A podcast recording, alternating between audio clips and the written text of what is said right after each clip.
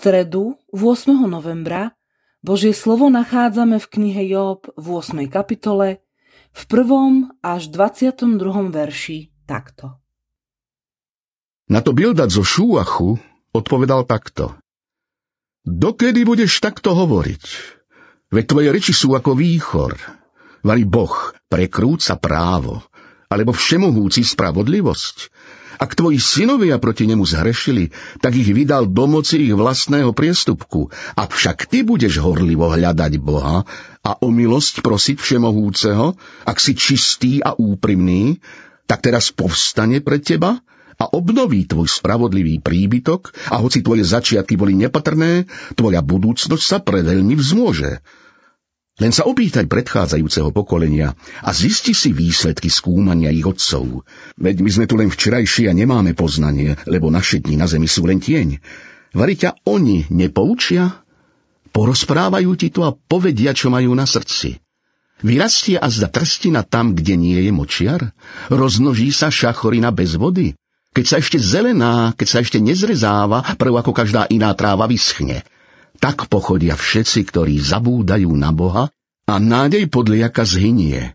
Jeho nádej je ako babie leto a jeho dúfanie ako pavučina. Spoláhne sa na svoj dom, ale ten neobstojí. Bude ho spevňovať, ale nevydrží. Na slnku je plný miazgy a jeho výhonok sa vypína nad záhradou. Jeho korene sa prepletajú kopou kamenia. Kamenný dom si vyhľadávajú ak ho odpracú z jeho miesta, bude zapierať nikdy som ťa nevidel. Taká je teda radosť jeho cesty a z prachu pučia ďalší taký. Nuž Boh nezavrhne bezúhonného, ani neposilní ruku tých, čo robia zlo. Celkom naplní tvoje ústa smiechom a tvoje pery radostným pokrikom.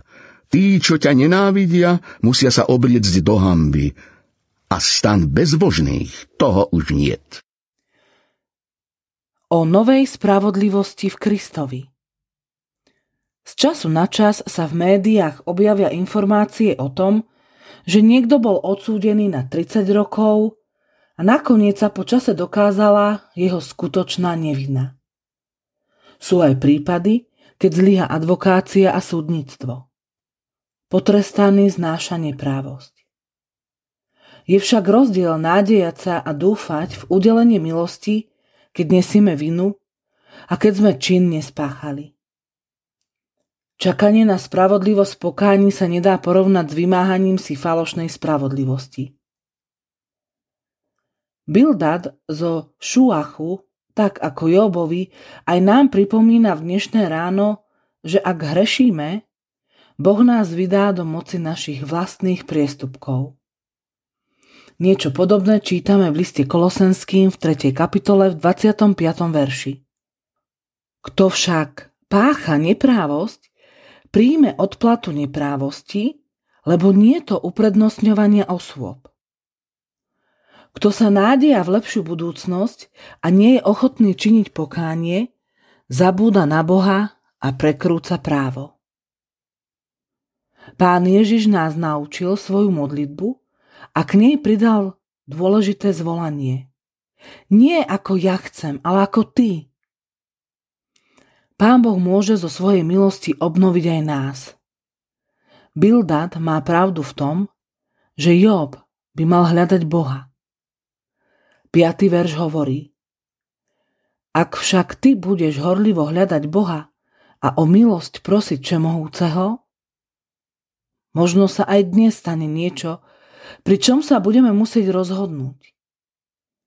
Konajme dnes osobne, stojac pred Božou spravodlivosťou a vnímajúc, že sme ospravedlnení Kristovou krvou. Modlíme sa. Ďakujeme Ti, Pane Ježišu, že v Tebe máme nádej na skutočnú spravodlivosť. Kde Tvoja milosť pri nás, deje sa v našom živote spravodlivosť.